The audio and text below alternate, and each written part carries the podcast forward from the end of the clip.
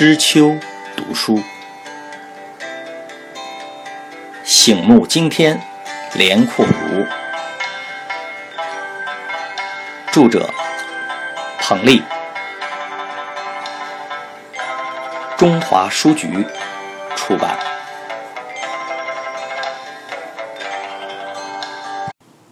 十一，不做店小二，只身闯天津。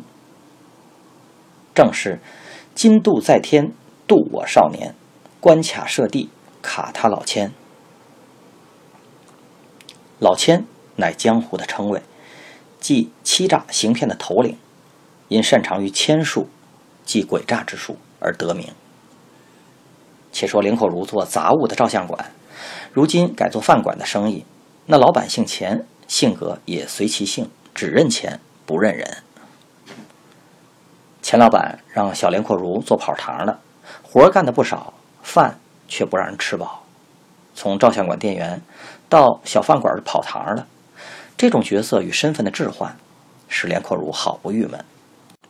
看人脸色，被人呼来唤去不说，擦桌子的油污，洗盘子的残羹，倒泔水的腥臭，都是英俊少年所不愿为的事。一天的体力劳动也让他吃不消。他琢磨着跳槽，驽马恋战，良驹跳槽，咸鱼有分，古来如此。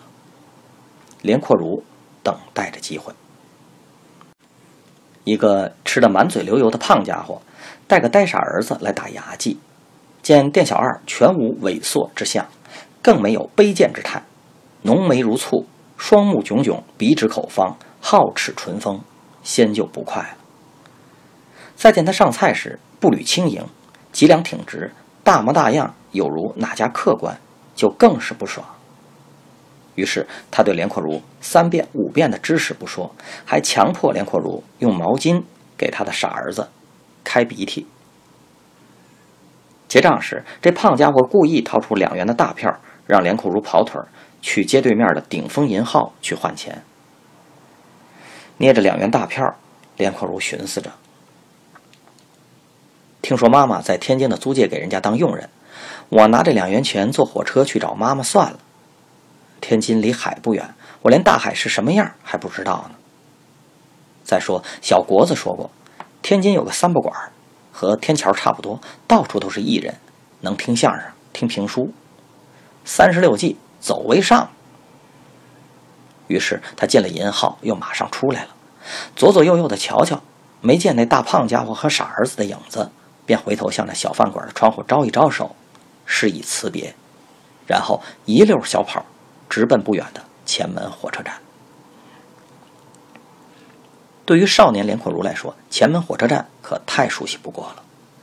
也是这么凑巧，和前面说过的建成于一九零三年的东安市场一样，这座像西洋玩具一样的前门火车站，也是一九零三年所建，还是与连阔如同庚，算是。同年出生的兄弟。再说，那从这里出洋考察的清廷五大臣，有真国公载泽、兵部侍郎徐世昌、户部侍郎戴洪慈、湖南巡抚端方和商部右丞邵英，被反清志士革命党人吴越投掷的炸弹所伤，人未死，但出行泡汤了。那是一九零五年的事情，连阔如只有两岁。都是从长辈那里听说的，但孙中山先生一九一二年八月二十四日从这里走下火车，连阔如是见过的。那时连阔如九岁，是和小伙伴结伴来欢迎民国国父的，举着小旗子，燃放爆竹，跟过节一样。袁世凯还假惺惺的将从前只有皇帝才能通行的正阳门箭楼城门打开。用前清摄政王那辆朱漆金轮白马拉的马车，将孙中山先生接到了外交部街，即过去的石大人胡同，原招待外宾的迎宾馆。至于被慈禧太后视为非我族类的异物，喷火冒烟的火车怪兽，少年连阔如却没当回事儿。没坐过火车，还没听过汽笛响吗？家里的壶开了冒烟火车开了也冒烟有什么呀？连阔如决定不买票，把两元钱藏在鞋坑里。他站在火车站的站台上，眼睛直勾勾地盯着戴大檐帽的铁路员工。大檐帽上两边带有飞鹰的图案，中间有一个火车头。他心里想着：老鹰在天上随便飞，飞到哪里都不要票，也不要钱。难道我连个老鹰都不如，就不买票？壮实的铁路员工对他说。你愣着看我干嘛？到一边去！连阔如模仿，即从书馆里学来的乡下人的口音说：“叔叔，俺和父母一起坐火车到北京，走丢了。过几天也不知道他们去哪儿了。俺现在就是想再坐火车回家。”他被带到了火车站站长的办公室。站长说。快别哭了，你不是就是想回天津乡下的老家吗？下了火车，还记得老家在哪儿吗？俺当然记得。上了火车，列车长特别关照这位站长托付召开的小兄弟，让他在餐车用膳，结账的事儿也就免了。刚一下火车，连阔如就傻了。偌大的天津老龙头火车站，人海如潮，一片嘈杂。乱哄哄的，没个秩序。小小少年很快的就淹没在潮水中，甚至寻不见他东张西望的小脑袋。可是有人能寻见，那就是总徘徊于渡口、车站寻觅猎物的江湖老千们和老千们的徒弟。天津火车站可比北京火车站更有年头和资历，它始建于光绪十二年，即1886年，即。美国芝加哥工人为八小时工作制而大罢工的那年，光绪十四年，即一八八八年就通车了，是中国最早、规模最大的火车站。一九零零年，这里曾发生清军义和团与八国联军的激战。老千们也在车站盘踞了二十多年了，他们常将乘客拐骗到偏僻处，或用调包计窃取财物，或耍些把戏。捞取些好处。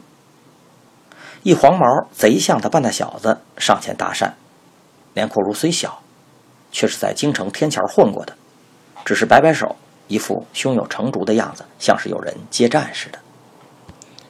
小黄毛咧咧嘴，向远处观望的老千儿打个信号，意思是这狼不正，就是坏小子的意思，不好弄。偏巧一位穿警察制服的人走过来。见小黄毛拉扯一个外地的小乘客，就知道没好事儿。他挥起警棍在空中比划了一下，吓得小黄毛撒腿就跑，头发竖起，像一片枯草招摇着。十三岁的孩子，偌大的天津城，到哪里去找做佣人的母亲呢？出来时是自作主张，没和两位哥哥商量，现在是举目无亲，进退无路。好在他遇到了好心人。临时落脚的鸡毛小客的主人仁慈，又见这少年英俊灵光，便介绍他到位于北开区的一家徐记杂货铺当学徒。云水无拘束，江天任去留。从此，连阔如开始了八年浪迹天涯的江湖生活，为他二十年后撰写《江湖丛谈》积累了大量的素材。